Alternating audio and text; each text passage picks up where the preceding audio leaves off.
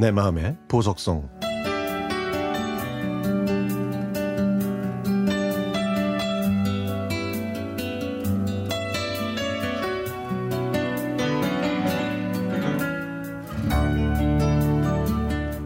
벌써 30여 년 전의 일이네요.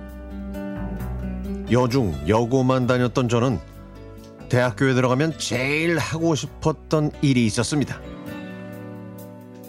당시에는 하이틴 로맨스 소설이 유행했을 때라 저는 환상적인 로맨스를 꿈꿔왔죠. 그 시절에는 남녀공학 고등학교가 거의 없어서 대학에 가서 미팅을 통해서 이성 친구를 만나는 게 일반적이었거든요. 그런데 제가 여대에 입학하는 바람에 그 로망은 더욱더 심해졌습니다. 어느 날 저는 과 친구들과 함께 다른 학교 남학생들과의 단체 미팅에 참여했습니다. 두근두근 설레는 마음을 안고 장밋빛 스카프라는 카페에서 미팅을 했는데요. 5대5 단체 미팅으로 진행된 제 인생의 첫 미팅이었습니다. 나름 예쁘게 꾸민 여자애들이 약속 장소에 먼저 와서 기다리고 있었는데 잠시 후에 남학생들이 줄줄이 들어왔죠. 그 중에서 키가 훤칠하고 스마트한 킹카 남자와 유독 키가 작고 폭탄 같은 남자가 제 눈에 띄었습니다. 저도 다른 친구들처럼 저 킹카와 파트너가 되길 간절히 기도했죠. 서로 상대방을 열심히 탐색하는 시간이 흘러 드디어 파트너를 선정할 시간이 오고야 말았습니다. 그때는 1지망, 2지망, 3지망이라는 룰을 정해서 자기가 원하는 파트너를 번호 순서대로 쪽지에 적어냈는데요. 아, 저는 이 방법이 정말 흥미진진하고 긴장감이 넘쳐서 매우 좋았습니다. 그 킹카 남자도 저에게 호감의 눈빛을 보내는 것 같아서 조금은 기대도 했고요.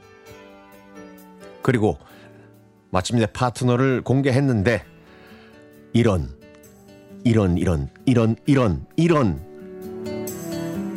제가 번호를 거꾸로 적는 바람에 그 폭탄 같은 남자와 파트너가 되고 만 겁니다.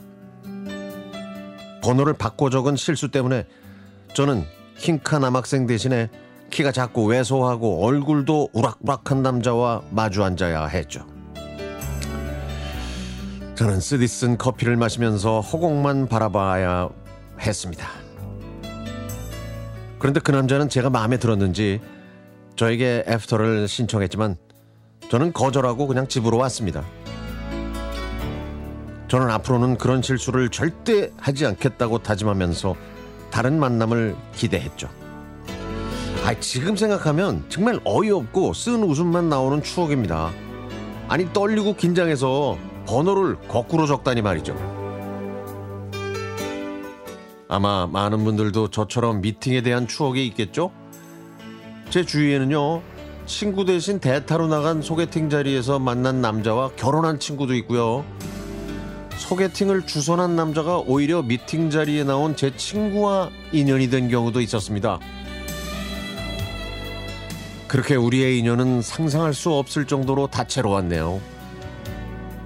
인생의 첫 미팅에서 실패한 저는 동아리 선배와 오랜 연애 끝에 결혼해서 두 딸 낳고 지금까지 잘 살고 있답니다.